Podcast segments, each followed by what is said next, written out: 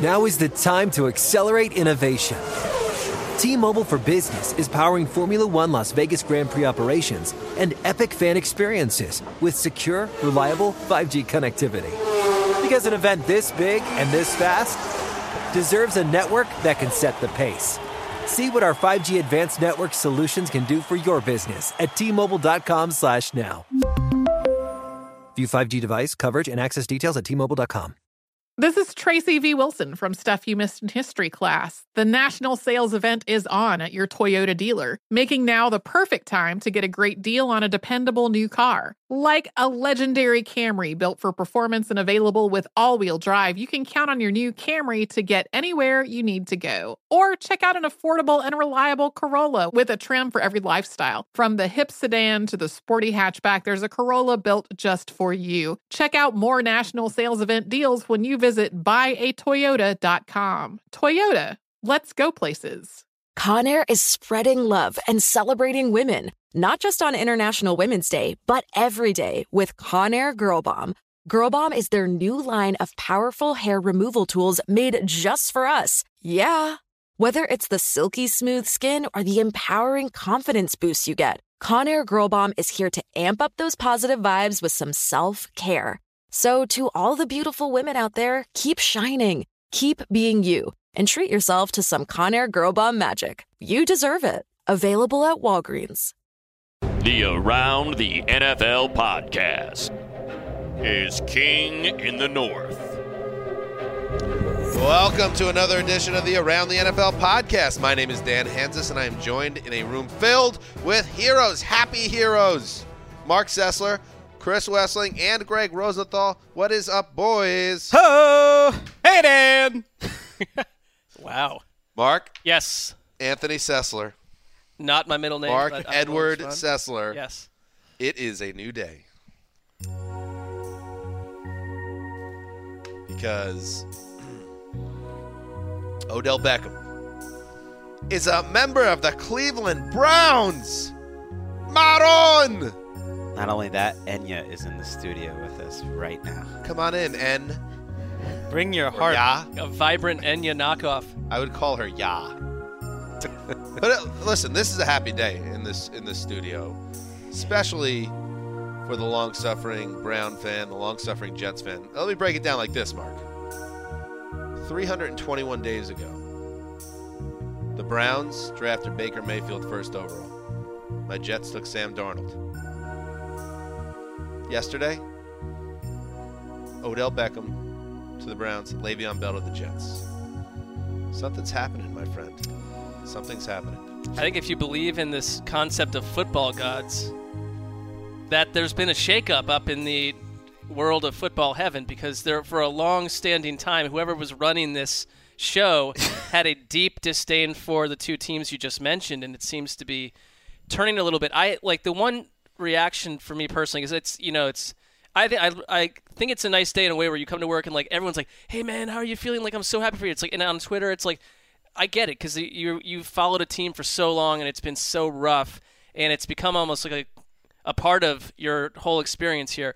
But I don't know how to describe it. It's like, for me, very bizarre to look at a roster that, you know, we had a free agency show that Wes just called the Browns roster Super Bowl worthy, which again, I would feel I'd have to be in the middle of the night in a dream to hear that happening. That's very counter. Browns and Super Bowl in the same sentence. It's a thing that's happening now. They are the absolutely. You were the ones that broke the news to me that they were the fifth highest, most likely team to win the Super Bowl in Vegas right now. Desert people are saying that. The desert people, not just the desert people, are getting behind the Browns. This country is, and we've been kind of ahead of the curve on this in the sense that there has been a groundswell toward the Browns in this country.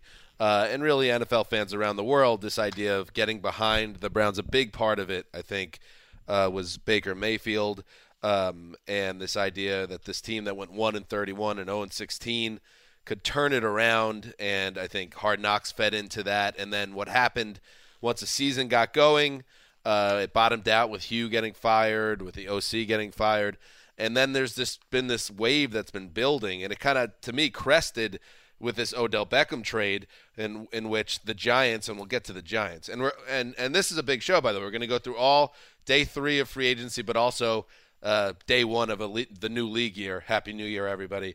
We're going to break down all the news that's going on, and also Joe Thomas, who was on our Around the NFL Twitter show. Big fish. Yeah, big fish earlier today.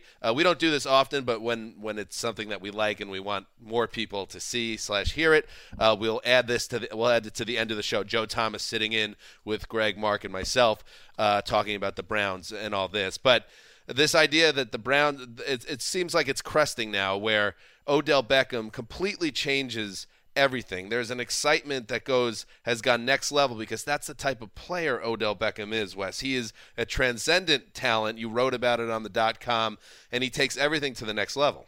I think he's the most talented player in the NFL since he entered the NFL. He has more talent than anyone, and I think you're going to see the difference that a quarterback makes. I think I saw a stat from Pro Football Focus last night that Eli Manning had the worst accuracy on balls on hands and on the body that can be caught easily by a wide receiver. Not a great trait. Baker Mayfield from week 10 on was 4th among quarterbacks in that category. And I think you're going to see a Randy Moss-like effect in the Browns offense from the speed and the spacing, the big playability. And if you look at last year at this time, Dave Gettleman thought he had a chance to draft Baker Mayfield and pair him with Odell Beckham. Nobody knew the Browns were going to take Baker Mayfield. The Giants were drafting second. Everybody thought Sam Darnold was going to the Browns. Dave Gettleman could have paired Baker Mayfield with Odell Beckham. Now he gets to watch the Browns pair Baker Mayfield with Odell Beckham. To me, the one thing for me that where another source of hope comes versus, hey, look at this is a get good quick through free agency, is that their past two drafts prove that the core of this team is their young players, because John Dorsey – brings in Mayfield. It's Denzel Ward. It's Nick Chubb. It's Antonio Calloway. It's Jernard Avery. And the year before, Miles Garrett, David Njoku, Larry Ogunjobi. And it goes on and on. You've got a young core after, honestly, what's been 15-plus years of not just bad drafts, but embarrassing and devastating drafts that netted maybe only one or two star players, one of them being Joe Thomas. But you got to go back that far, and when you hit on the draft 2 years in a row like this, and then you use free agency so they have fewer draft picks, but they didn't get fleeced in this Odell Beckham trade. They got it for a lot less than I would have thought it would have cost. And to me, I get that Sashi Brown did a lot to put the Browns in great position and will always deserve that credit. But a year ago, it was kind of like John Dorsey is just this sort of clunky football dude that wears a sweatshirt. He has done a lot to add talent and self-scout the roster, and that's one of the big reasons why they are where they are. He's a smart guy, too, because this is the same situation, or a similar situation, I should say, that he inherited in KC, a team that was bereft of talent but had cap space, and he was able to, by making the right moves and going after the right players, build up the roster quickly, and he's done it again with the Browns. And that just, to me, and we were talking about the Raiders the other day, what is their direction, these moves? They seem like half measures. But it is also a reminder that how quickly things can change. Yes. Las Vegas, again, it's the desert. It is what it is. But I think it's a good indicator that they have the Browns in the top 5 teams most likely to win Super Bowl 54. They were 0-16 2 seasons ago. I mean, that's how quickly things can change. Well, that's a reflection of the people. That's a reflection of the people that want to bet on the Browns. That's a reflection of them becoming America's team. But are they one of the best teams in the AFC potentially? They could be. Yes. Potentially. I wouldn't have them in the top 5 teams most likely to win the Super Bowl. So I think that's overheated, not the best thing. But they had the offensive talent is wild. Putting Sheldon Richardson next to Ogunjobi and Miles Garrett is wild. Olivier Vernon. A million things that are coming together for this team. You still have Greg Robinson and Chris Hubbard as your two tackles trying to protect this whole thing. The offseason is far from over, so I don't think we even should put a finish on what they're doing, what anyone else is doing. But it's the fact that it's Baker. I mean, none of this is. Absolutely. None of this is happening. It's always the quarterback. It's always Baker, and Baker going into his second year is the thing I'm most excited about in the NFL, even if he didn't have Jarvis Landry. So now you have – I think he can make Jarvis Landry better. I think he can make Antonio Calloway better. Odell Beckham is that. They all help each other out. You have Kareem Hunt maybe coming later in the year, but Nick Chubb and Duke Johnson is a great backfield, and the price tag was so small. And that's the part that if you're a Giants fan – annoys me, because they said we don't need to trade him. We're not looking to trade him. And their actions say they were going to trade him. They were just going to take the best offer. And maybe they could have waited till April or not, and they said they needed to be blown away, and apparently the number 17 overall pick, a mid-level starting safety in Jabril Peppers in the third-round pick, was blown away. But for you to put $21 million in dead cap money, and you can, and Mina Kimes had a good tweet just thinking of if the Giants actually were committed to rebuilding, what they could have done a year ago by trading Landon Collins, by trading Odell Beckham before you gave him this contract and took on all that money. Like, there were other routes they could have gone. They look like they don't know what they're doing, and the Browns are smart enough to be aggressive and see a window of opportunity and go get it. Take a bow, John Dorsey, first of all, man of the hour, has built simultaneously two AFC Super Bowl contenders, and for his last flourish in Kansas City, outmaneuvered four teams to draft Patrick Mahomes, then went against the grain of everybody in the NFL, assuming he would take Sam Darnold, took Baker Mayfield, and now for his pièce de résistance, trades Odell Beckham and turns his roster into a Super Bowl caliber roster. Giants. Bill James in the 1980s said, throughout the history of sports in America, bad teams always blame their best players. This is what the Giants are doing. They had leaked to Mike Garafolo this morning. We thought the offense could run better without Odell Beckham because Eli Manning concentrated too much on getting the ball to Odell Beckham. This is a laughable evaluation of your own talent in the building. You're moving the wrong player, and you've been moving players out of the building, and their dead cap money is insane. And you can say, oh, listen, you don't none of you can quite understand the Giants' plan. We have a plan. Really, you think Pat Shurmur feels good about what he's going into in this season? Pat Shurmur's dead. He's a terrible setup for a coach. Well, so if the Shurmur family is, that metaphorically, he's fine. He's going to have a good life. He's doing what he loves. Pat Shurmur is in our old friend in San Francisco, the mustachioed friend of ours. What was his name again? Oh, Jim Tomsula? Jim Tomsula. Oh, the Jettisons Niners coach. That is what – still in Washington. That's where he is now, Pat Shurmur. He's rearranging deck chairs on the Titanic. And you know what? Dave Gettleman isn't going to be far behind because I think it is going to be a wave of criticism. I don't think the Giants – just like they – and this is also – I got to say it's surprising as a New Yorker who always watched the Giants do things right for decades and decades of my lifetime, to see how they're getting things wrong, how when they benched Eli – a year ago, they kind of misjudged the swell that would come at them off this. Now that this move to move their most popular player, this transcendent talent in Beckham, they have misjudged this, and I don't think Gettleman survives this. I don't think he gets a chance to build this team. Right, they had a PR disaster when they benched Eli, and the wrong way to handle that is I get why they put him back in the lineup. Then you let it die. You don't overcompensate by committing to a fading quarterback for 2 more years to a maddening degree where literally fans, pundits, everyone is looking at the Giants saying, how can you not see what we all see? This all started to what Greg was saying with the Giants. They thought they were going to be good last year, and that was the major miscalculation, I think, which what happened. That's why they gave Beckham the money. When the bottom fell out the way it did, I think they course-corrected, and I don't think they course-corrected and made the right move. One last thought on Gettleman. This was sound 2 weeks ago today at the NFL Scouting Combine in Indianapolis. We didn't sign Odell to trade him, okay? So I know that's all over the place. So understand that, and that's all I need to say about that. Let me just say this. I understand how the business works to a certain extent. I've been covering it for long enough. I understand lies of omission are part of the game. But the outright lies a little bit on my radar because that there's no way this was not percolating on any level inside the organization. He chose to send a erroneous message out to the public. I guess that's part of the game. I don't like it though, and I think Giants fans, part of the reason it hurts so much is that when you hear the boss say that, the general manager say that, it sets you at ease as a fan. It's like, all right, they're not going to do anything crazy, and then when the rug gets pulled out on you.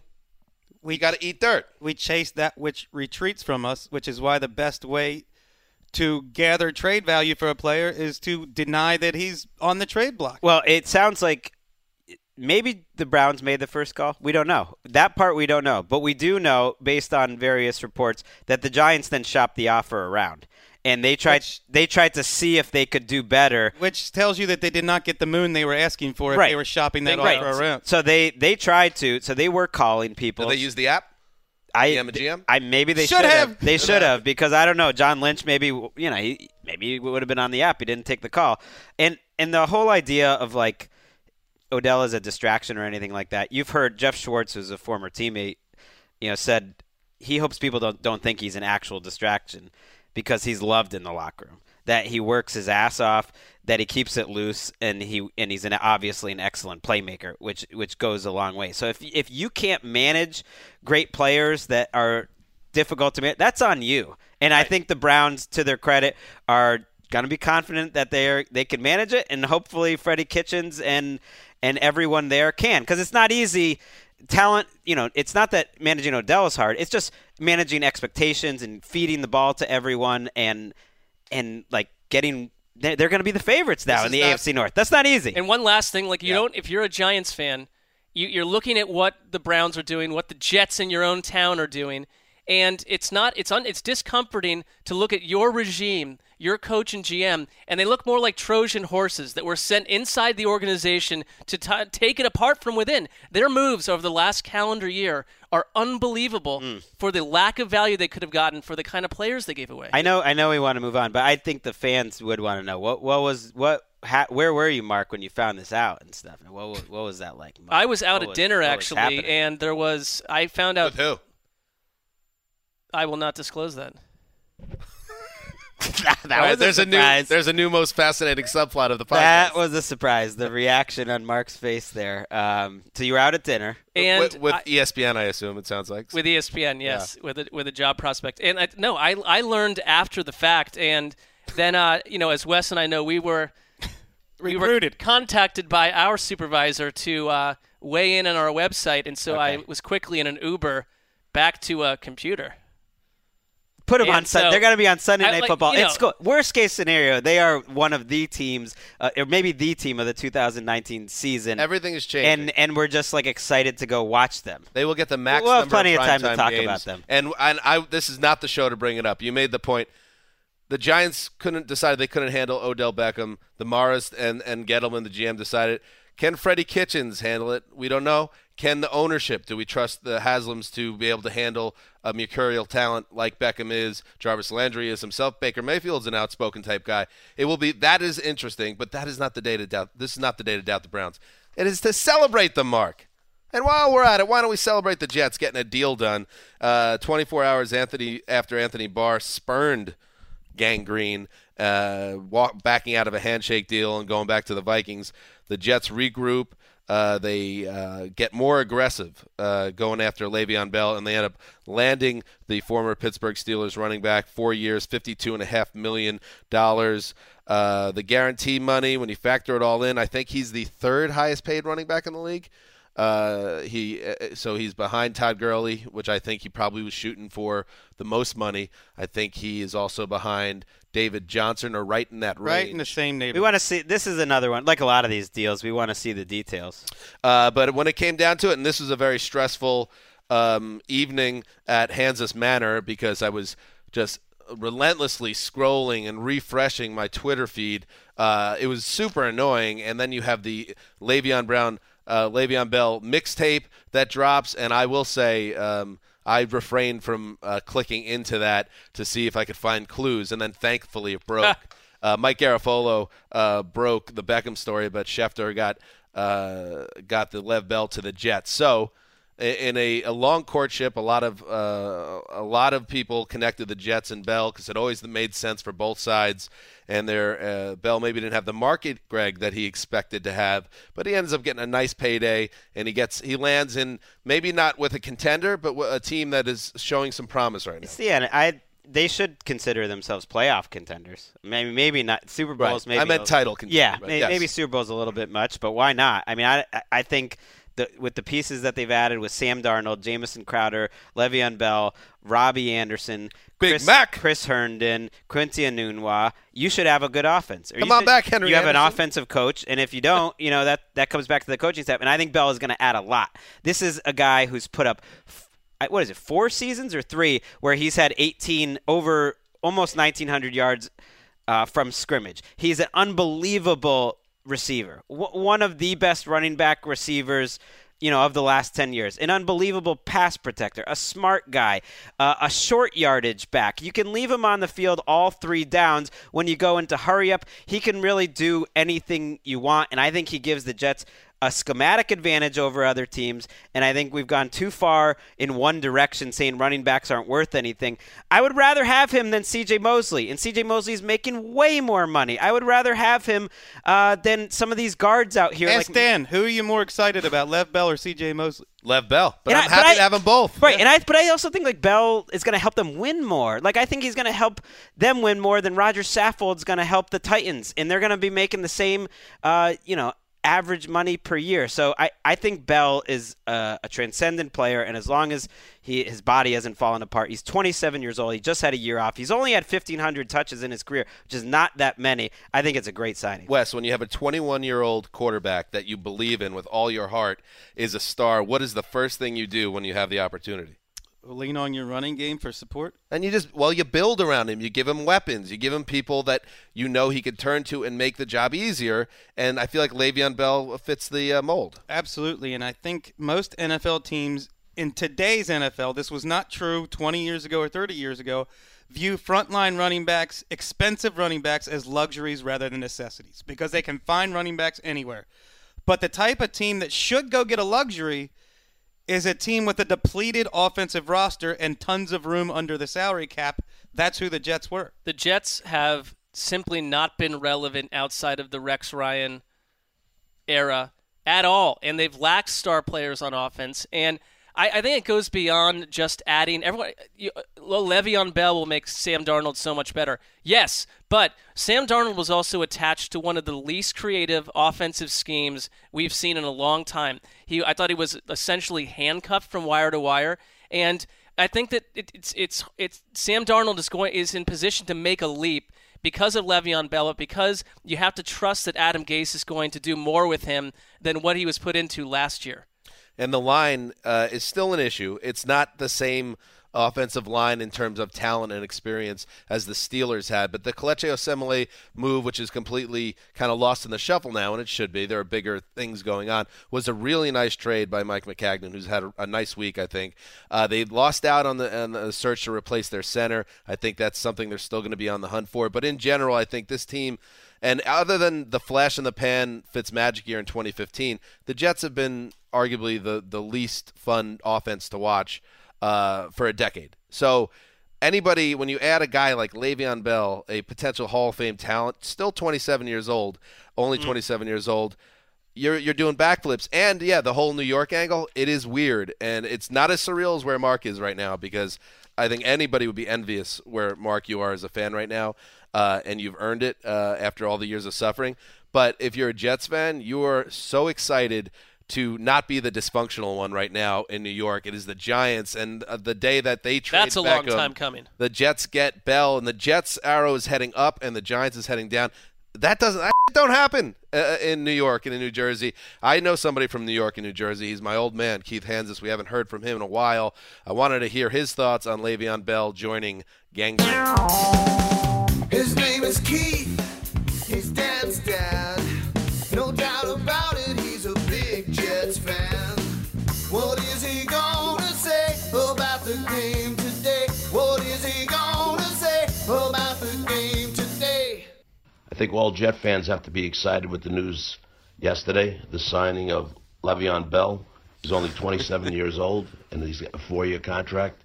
He's a great running back as well as an excellent pass receiver. This should really help the Jets advance this year.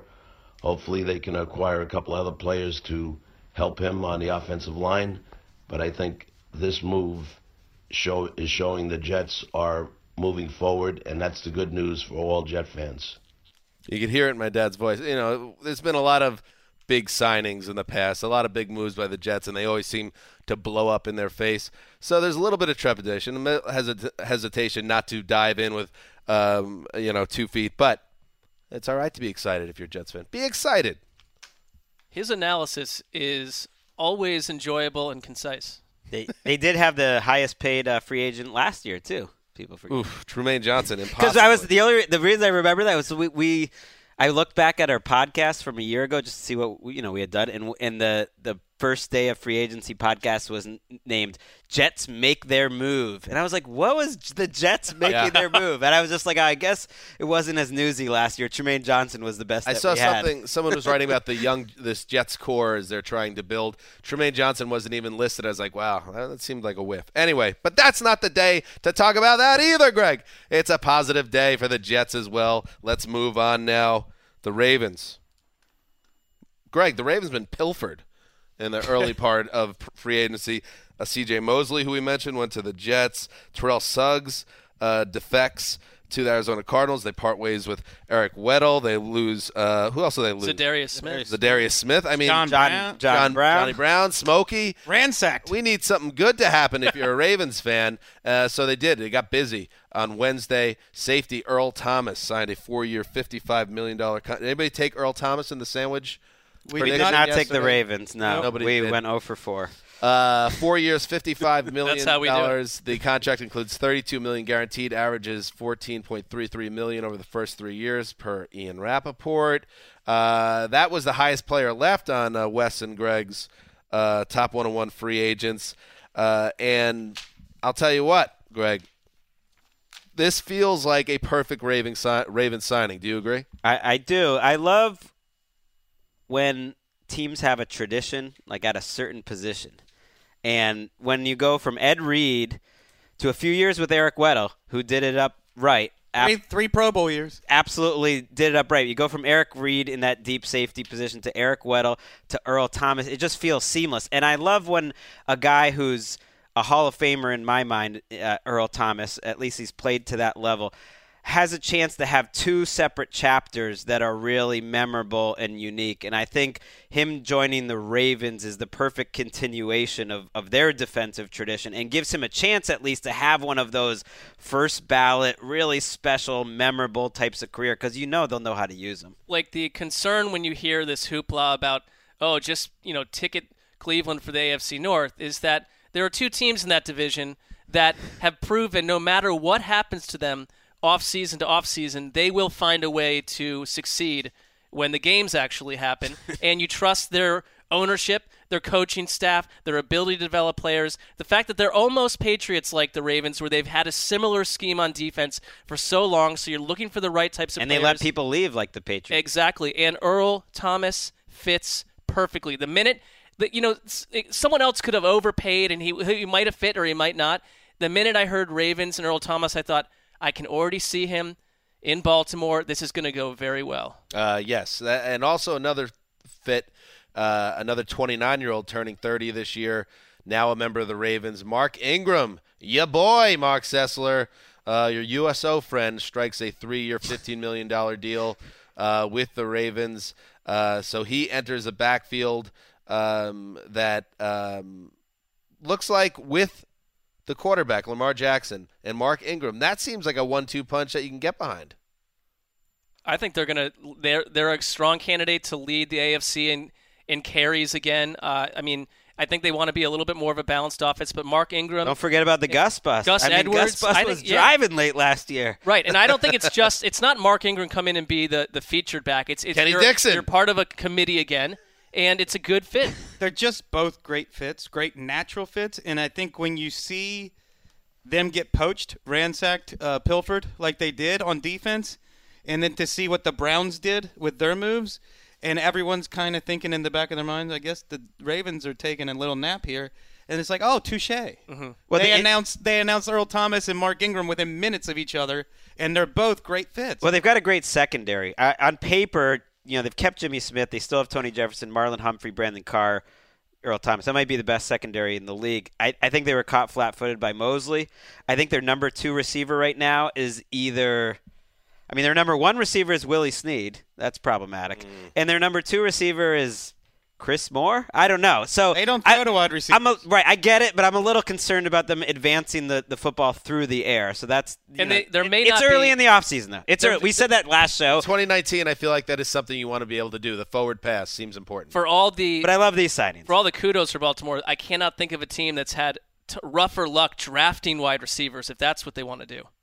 Well, luck is one way to put it. All right, if you had to pick one team in the AFC North. The Bengals. Least likely, other than Cincinnati, to hit that 10 to 11 win range, who would it be? That's a good one. I think I would go the Ravens. I think it's going to be a good division race between all. I think anybody that thinks the Browns are going to go 14-2. No. I think it's going to be a dogfight because I think the division is still very strong. We're talking about a team that has not learned how to win inside their own division, and they're ripe for growing pains. I don't care about the star power that left Pittsburgh. They will find a way to get to 10 or 11 wins. They still have star power. But the Ravens they are a franchise that's had a lot of stability. And now that they have this much change on defense and this much change on offense and a new quarterback and a new offensive coordinator, I mean, this hasn't exactly been the Patriots over the last 6 years. I think they've won – I mean, when's the last time they won a playoff game? It was the Super Bowl, right? So, I mean, I would put them. Well, we had John Harbaugh on the hot seat for various times over the past couple of years, but their offense needs to work the way it did down the stretch. Their own building seemed to be putting him on the hot seat. You know, we all kind of like John Harbaugh a lot. It seems we're Harbaugh guys, right? I feel like Greg mentioned the hot seat scenario. I was just mentioning that it was on the table because they haven't, they were a little up and down. All right, let's keep moving, boys. We got a lot to get to. They did beat the Steelers that one year in the playoffs. I blew that stat. Oh, it's all right, bro. Ouch, Greg. D. Ford is on the move. The Chiefs and 49ers have agreed to a trade involving Ford in exchange for a 2020 second-round draft pick. That came from Rap Sheet. Ford gets a new contract with the Niners, expected to be 5 years and $87.5 million. Woo! Star money for a top pass rusher. Do you like this move, Mark, for the Niners? I'll just reiterate what we've talked about with D. Ford, that you have this peak contract year campaign in a scheme that he fit in. And, again, you hope that he can duplicate that with the Niners. I mean, I like it, but – this is not someone that's given you 5 straight years of this production, and it's a little bit more of a wild card move for me. What I love is the idea that the Niners, with the draft pick they have and with the incredible pass rushers hitting us this year in the draft, you could pair him with someone else, and suddenly you've got something going on. I have D. Ford with dominant games in 2 out of the last 3 seasons. I think he was a dominant player 2 out of the last 3 years. He was unhealthy for part of the season 3 years ago, but I think he is absolutely not a one-year wonder.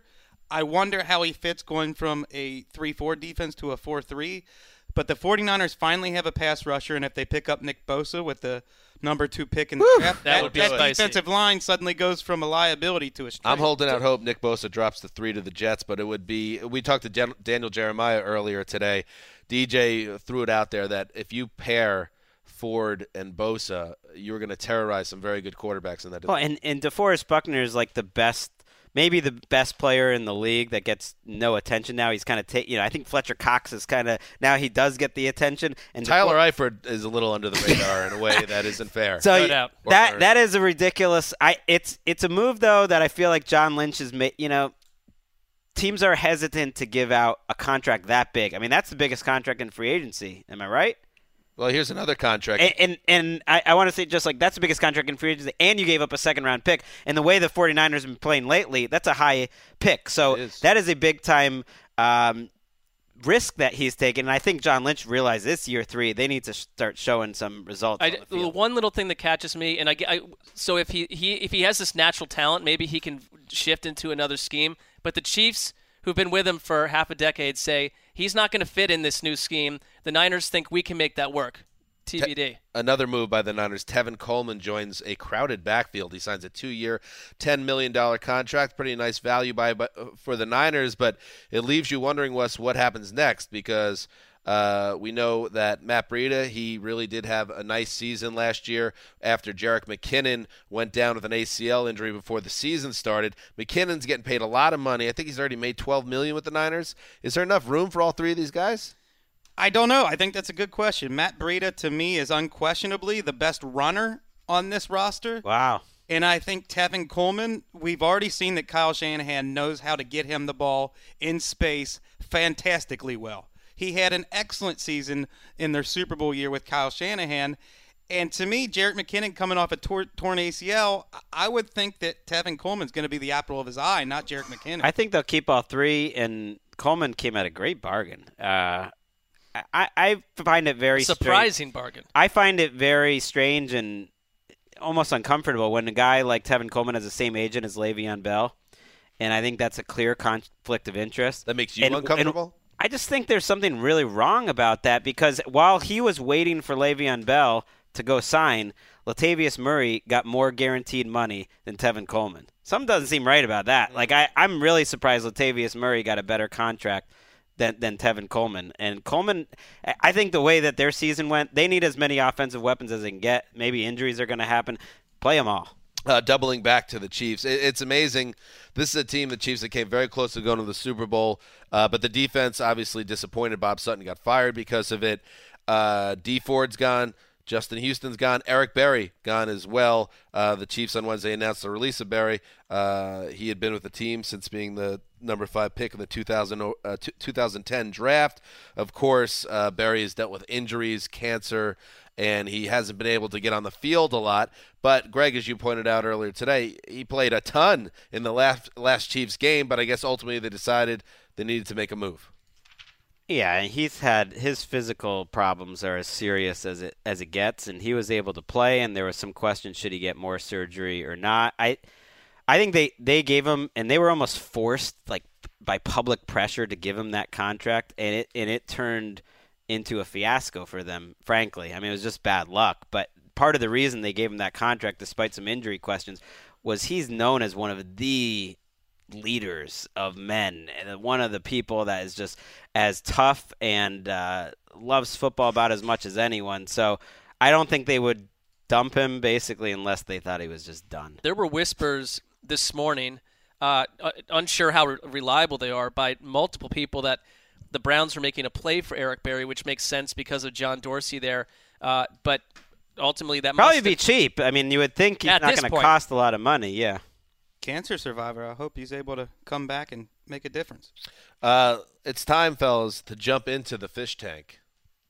It's been a while. The organic fish tank. The Dolphins need a quarterback.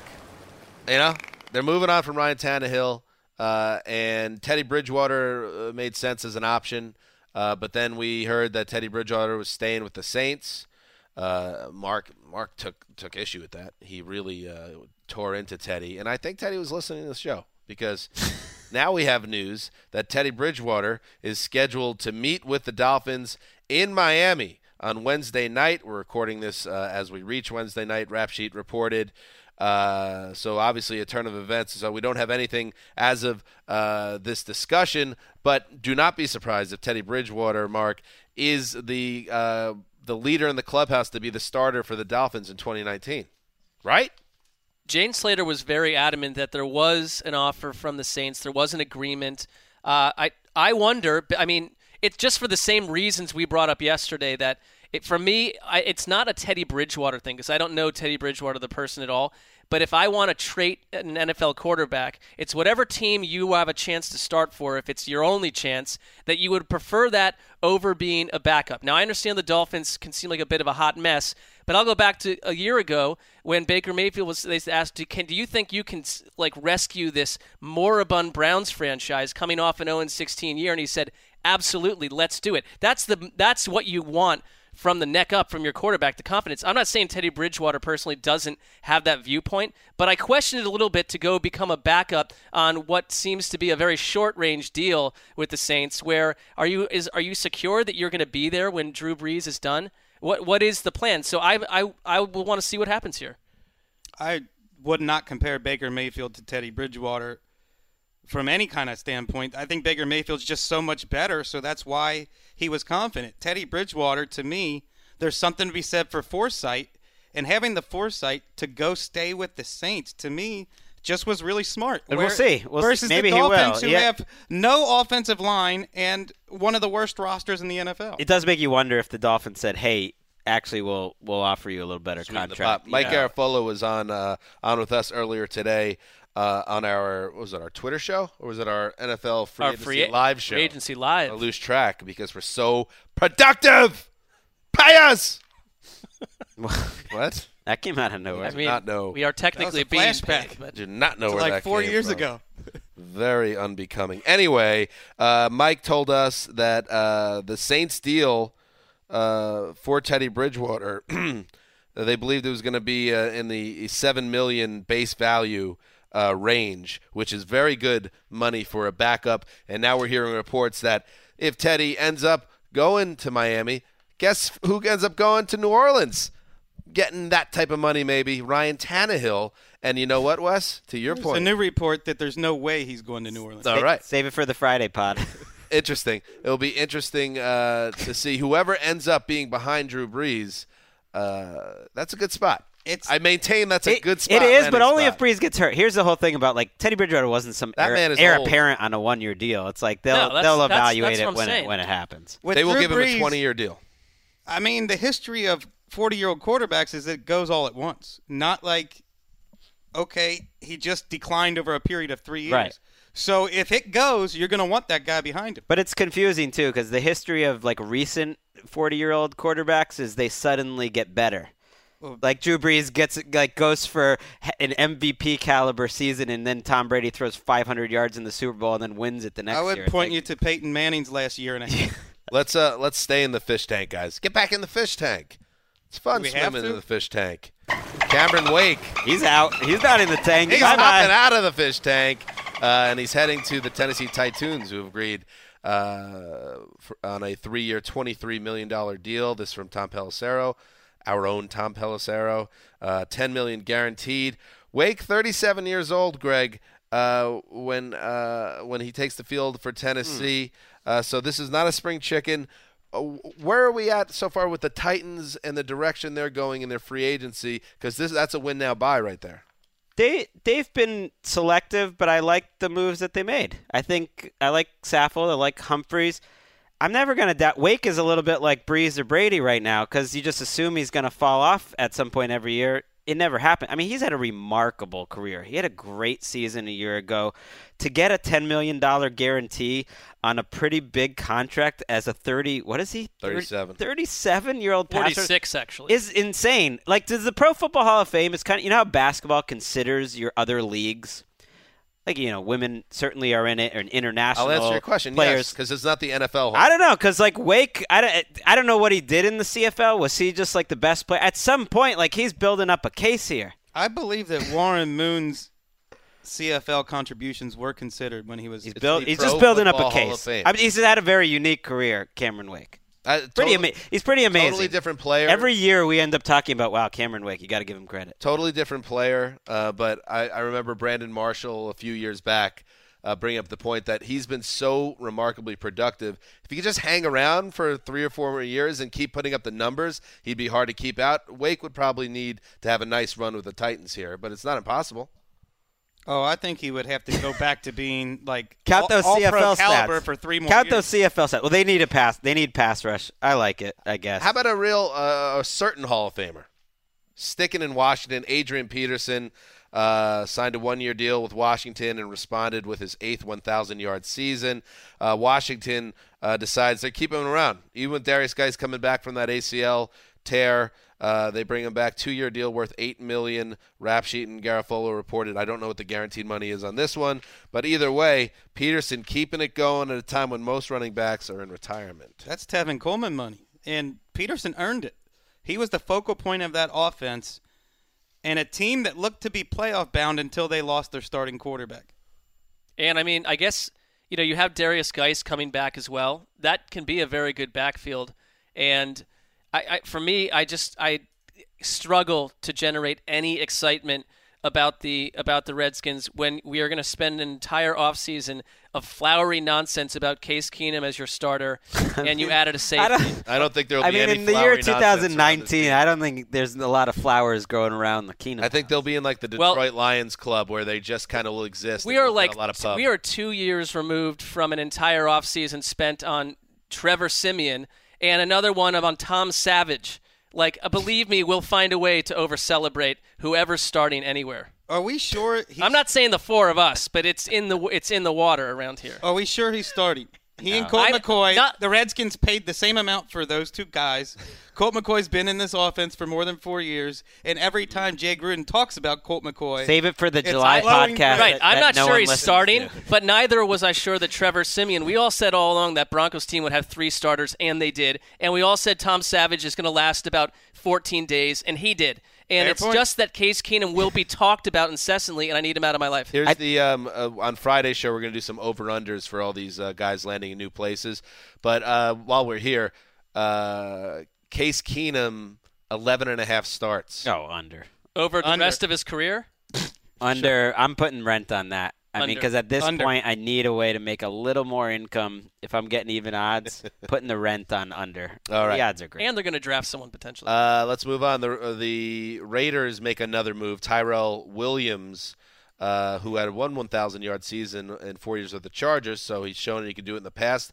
The Raiders are banking on it. He could do it some more. Rap Sheet reported Wednesday that Oakland signs Williams 4 years worth $44 million, $22 million guaranteed.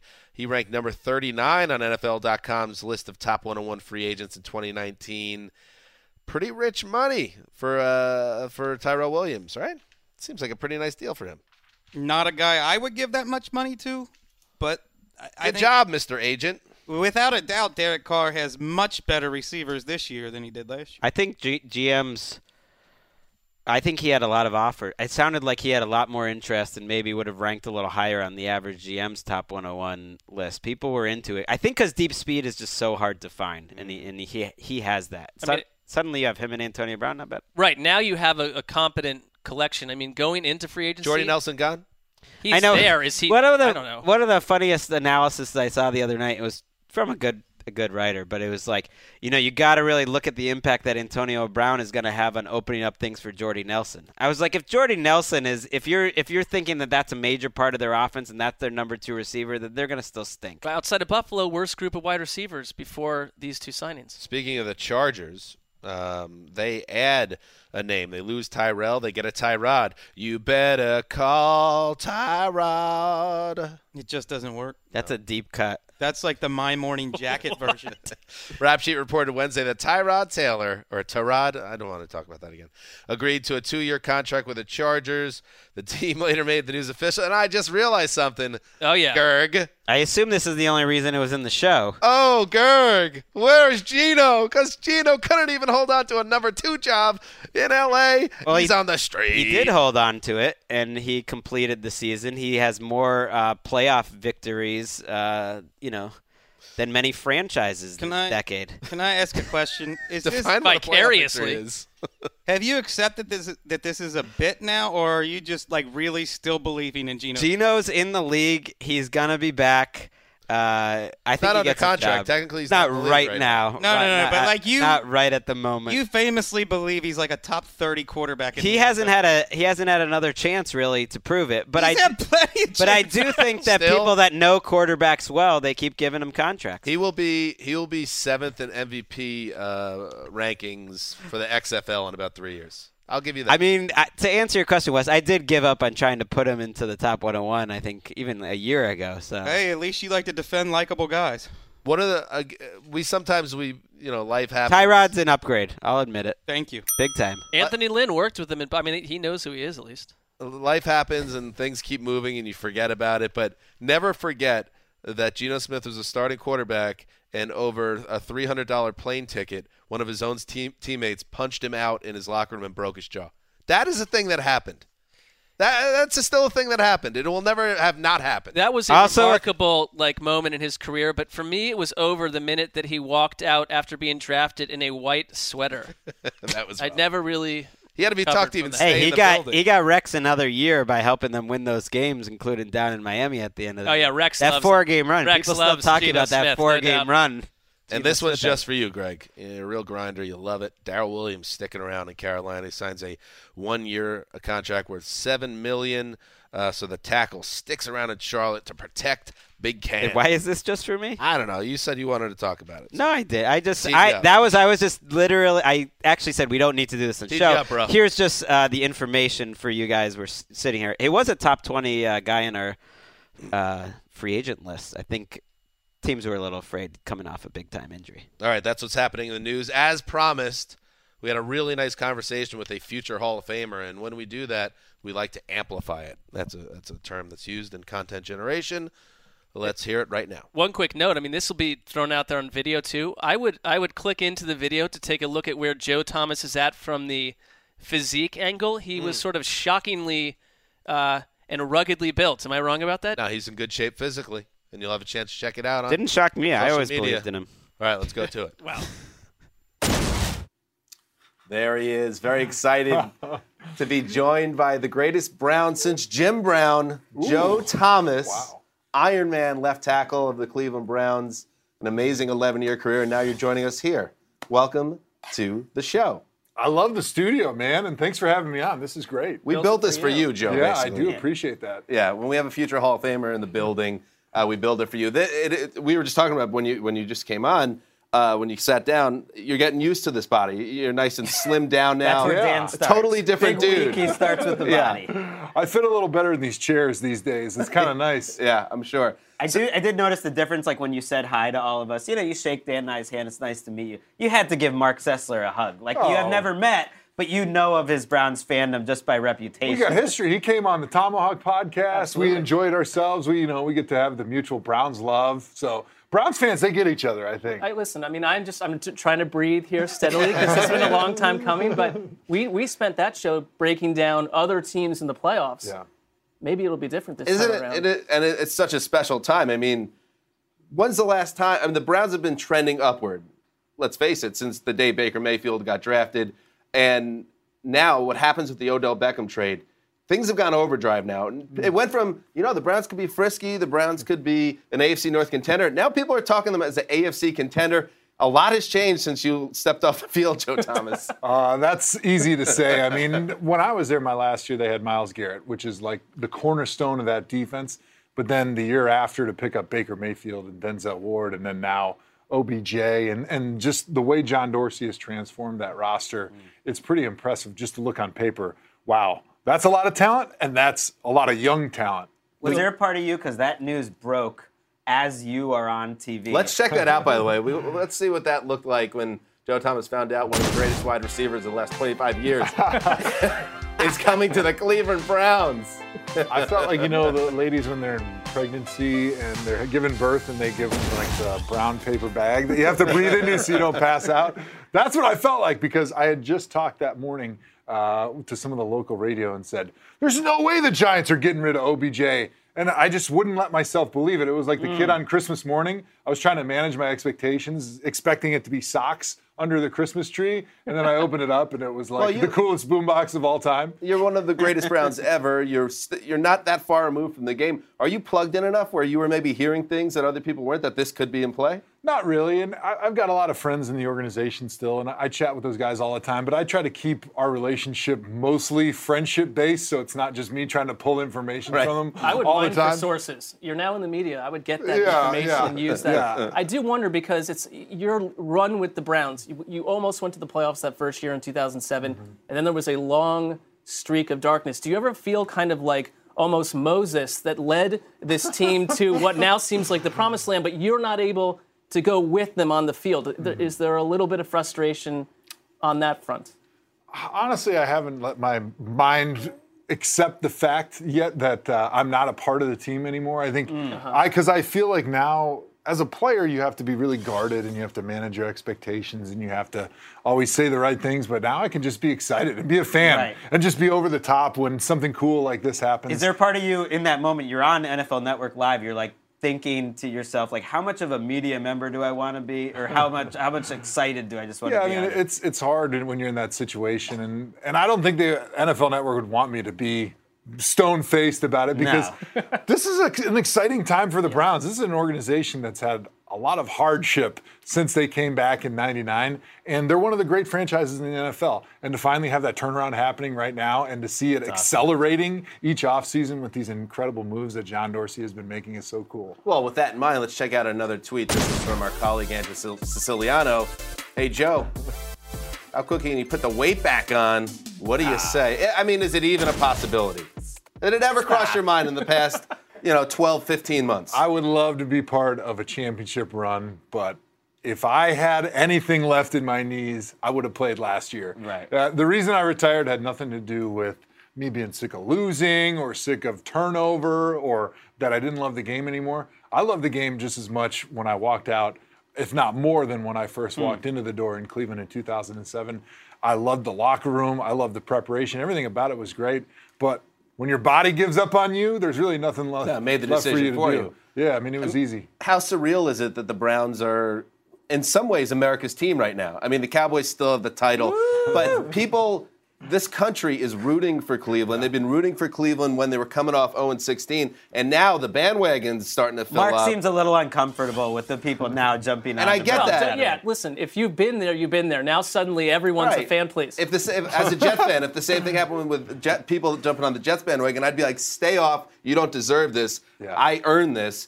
How surreal is it that the Browns get this much love now from the country after years of derision? Yeah, I'm excited that the Browns are sort of the center of the NFL universe right now, and hopefully for the future. It's true. But it is funny because there is going to be some of that amongst fans, like, whoa. I went through the 0-16. I stuck with the team. All of a sudden, you're coming out of the woodwork now that they're good and they've got this fun team with all these great personalities. So I'm sure that's going to happen. Let's hope it happens, because that means they've had a great season. You should be the bouncer.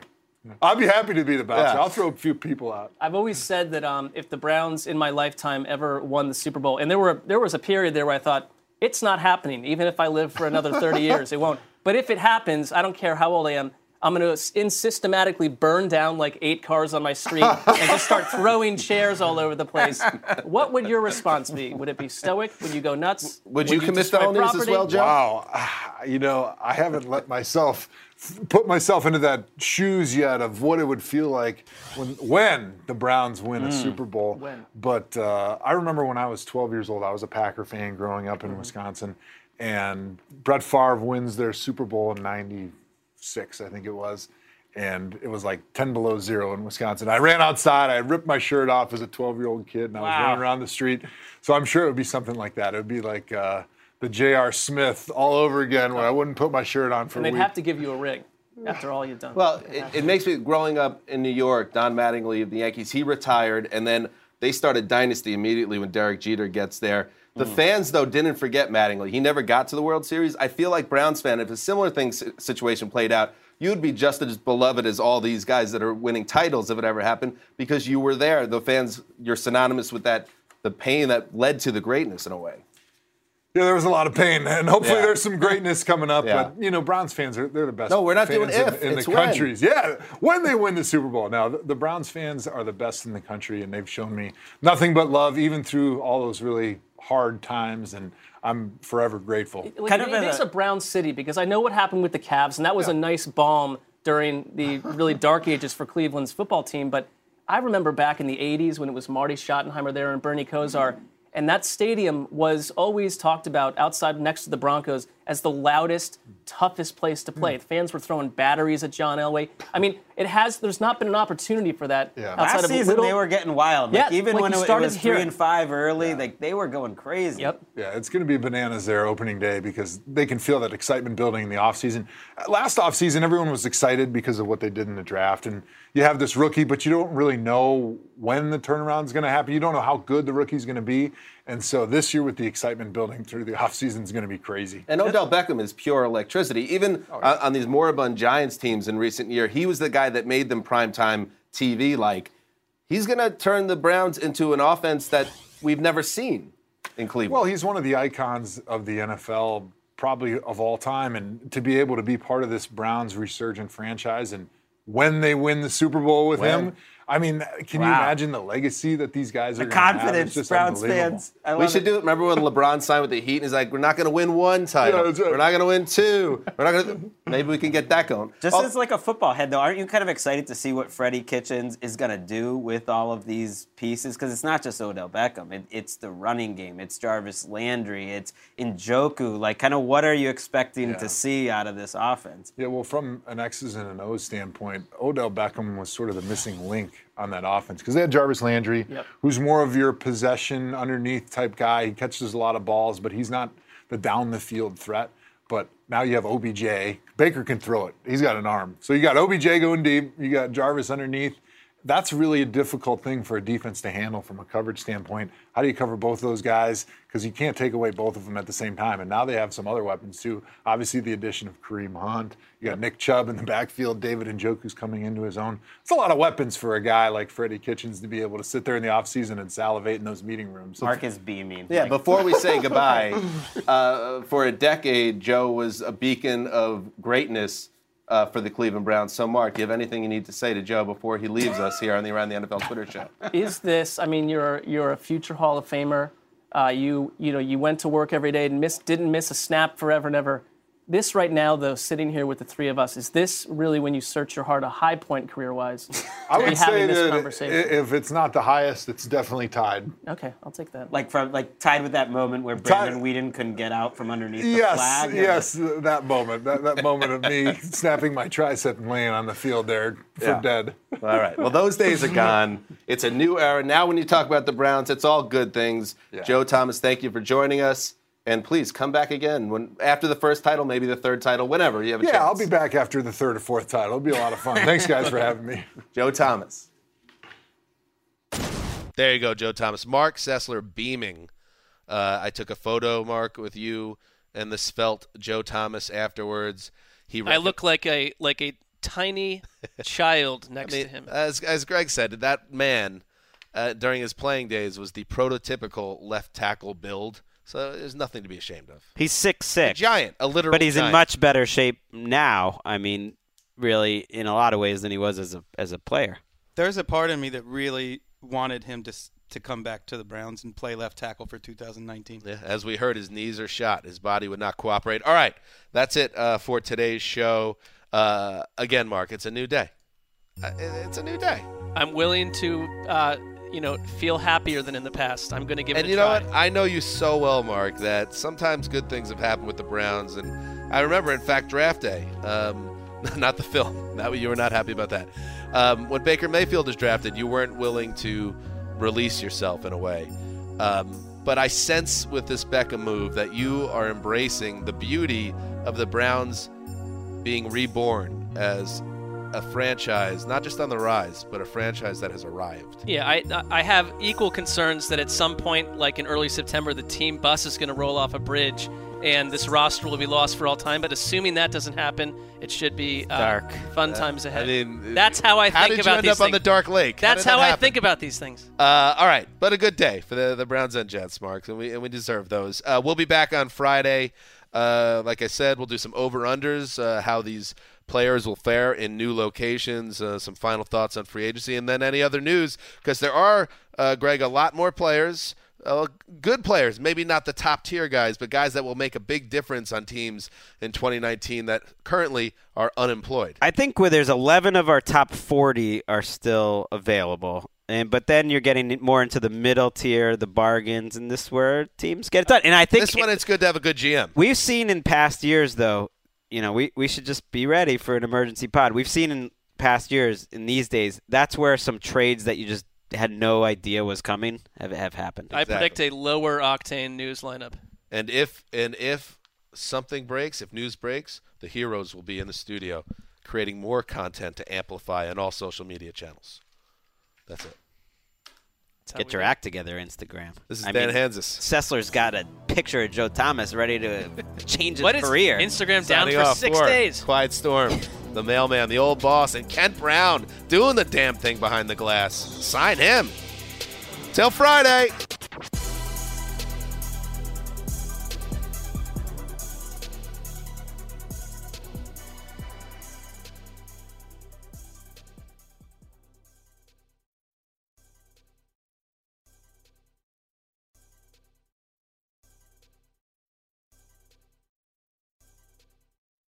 This is Tracy V. Wilson from Stuff You Missed in History Class. The national sales event is on at your Toyota dealer, making now the perfect time to get a great deal on a dependable new car. Like a legendary Camry built for performance and available with all-wheel drive, you can count on your new Camry to get anywhere you need to go. Or check out an affordable and reliable Corolla with a trim for every lifestyle. From the hip sedan to the sporty hatchback, there's a Corolla built just for you. Check out more national sales event deals when you visit buyatoyota.com. Toyota, let's go places. Farm to store in days, not weeks. That's 80 Acres Farms. Did you know most salads travel over 2,000 miles to reach your plate? But not 80 Acres Farms. Their crisp salad greens and herbs are food less traveled. They stay fresher for longer in your fridge. My salad lasts all week long, which means less food waste and easy meal planning. Oh, and did I mention there's zero need to wash these greens? Because 80 Acres Farms uses zero pesticides. Visit 80acresfarms.com to learn more and find their salads and salad kits at your local Harris Teeter. Managing your diabetes just got easier. The powerful new Dexcom G7 lets you see your glucose numbers on your compatible watch and phone without fingersticks. And because Dexcom G7 is the most accurate CGM system, you can be confident in your food, exercise, and medication decisions. And all those decisions can lead to big results like more time in range and lower A1C. Get started at Dexcom.com. Dexcom data on file 2023. If your glucose alerts and readings from the G7 do not match symptoms or expectations, use a blood glucose meter to make diabetes treatment decisions. For a list of compatible devices, visit Dexcom.com/compatibility.